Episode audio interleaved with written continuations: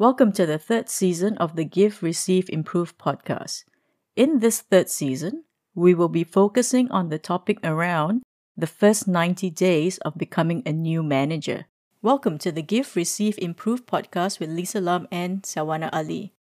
This podcast was inspired to help new managers overcome the challenges of managing and leading people. We have a combined experience of over 50 years in leadership and management roles – we know, and I mean we know, the struggles and rewards of leading individuals and teams. We believe that you should not be facing your challenges alone. So let's start this journey together. To find out more, check out our respective sites at lisalamcoach.com and sawanaali.com. Let's get going. In this episode, we will talk about demonstrating an authentic behavior as a professional manager. We will answer two key questions, and they are 1. How do you conduct yourselves professionally as a manager? And number 2. What should you be saying to your team members in your first official group together? Hi, Lisa. We got another interesting topic today.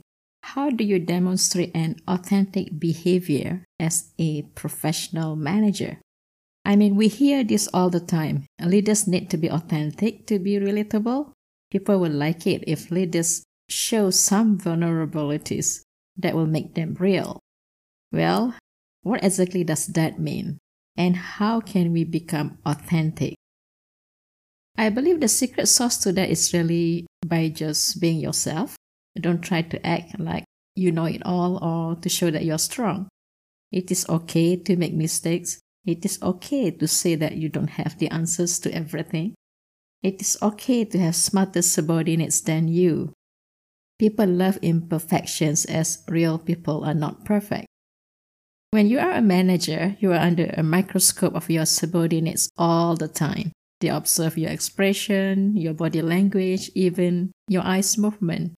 In addition, they would then share with their colleagues on the observations and start comparing notes among each other. Well, um, you can't really blame them as they're trying to learn from each other on how best to get a place in your heart.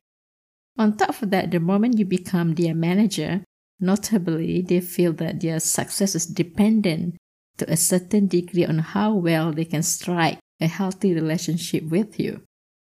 What do you think, Lisa?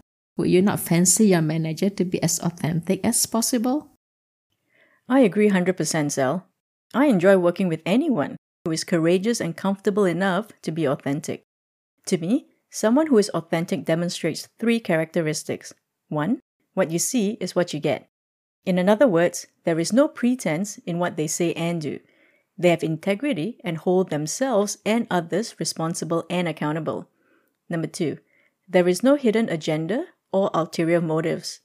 One of the barriers to building trust is when you don't know whether the person has a hidden agenda or not.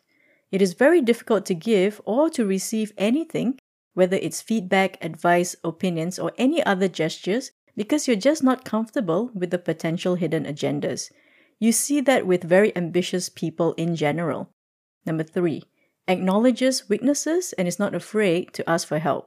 The greatest myth of being or becoming a manager is that you now know it all and perfect. You are somehow magically transformed into this person that has all the answers and is always right. I know that we all know that that is not true, and yet we subconsciously play that out, either in terms of how we behave or what we perceive others to believe that we should be. One of the greatest benefits of experience is the ability to cut through all that pretense because with experience, you know both sides of the roles. You know what it's like to be an individual contributor reporting to a manager and what it is like to be a manager. You have experience and therefore know the truth or the behind the scenes. Therefore, as a new manager, you have to be true to who you are and what you define as authentic. I think that at the very core of it, and that you can't escape from, is this word called integrity. Integrity will drive all your actions and decision making. Integrity requires courage, which is its companion value. You cannot walk with integrity without courage. Courage is required for you to do what you say you're going to do, to acknowledge your weaknesses, to ask for help, to be accountable, and all the traits of integrity requires courage for you to be able to walk it out. I would therefore summarize authentic as integrity with courage in action. That is so true, Lisa. I like an authentic manager too. I like it when my manager can humbly say that he is not a perfect person, that his success is dependent on how well he can help all his subordinates to be successful in their respective roles. You know, like we are all in this together. And of course, it does not stop there. It is not just saying it. Actions should follow consistently with what's being said. That's why managers are always scrutinized because their subordinates want to know whether they mean what they say.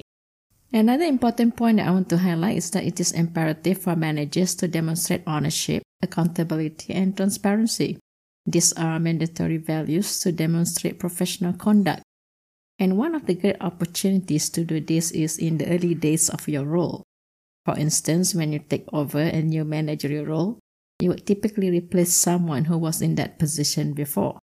And every department has its own history.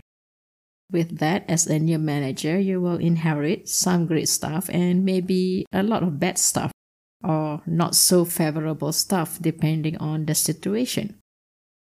Here's the thing if you happen to inherit a lot of difficult and unfavorable baggage from your predecessor, how do you deal with it? You're expected to fix certain things and it will take time for you to do it. In some circumstances, things may get worse first before they get better. What would you do to demonstrate a good professional conduct of balancing the right expectations with the real challenges and complexity that you need to sort out? I think we have heard this a lot, you know. Managers will keep on saying and repeating that they inherit a lot of toxic baggage some of them whining beyond the scope of acceptable timeline that we got kind of tired of it, as it starts to sound like a blame game. This is an absolute not to do. Do not blame your predecessor on anything. Instead, the best approach is to share and communicate with your subordinates on your vision, where you are at today in terms of situational challenges of your department, and in this part, you would be open and transparent about the issues and challenges. Then talk about your key priorities in the short and medium term and clearly articulate the expectations on how best you want to work together with your subordinates. What is your experience on this, Lisa? Yes, El. I have certainly not just encountered and experienced situations where I've heard managers play the blame game, but sadly, I've also participated in that as well, especially during my early days as a manager. Just like death and taxes, you can't avoid or choose the team that you inherit as a new manager. You must make the best of what you've been given. Complaining and blaming will not get you anywhere. Now, clearly, I've learned that the hard way. Truth be told, an A team is not made up of A plus individuals. An A team is made up of individuals who are working at their optimal best and with others. There is trust and support to ensure that everyone in the team plays the part that is required, not perfectly, but cohesively as a team. I believe that when the performance standard of the team is high, everyone in that team will be operating at their best because the environment will drive and dictate the performance and output. Why is that? Because no one in that team wants to let the other person down. That's so awesome, Lisa. Thank you for sharing your experience. Indeed, your first speech as a new manager is super important. Say, for instance, your boss has just announced your promotion by sending an email to the entire organization announcing your appointment as the new manager, articulating your new responsibility, your wonderful track records during your days as an individual contributor, how you made a difference to the organization, and urge everyone in the organization to extend their support to you.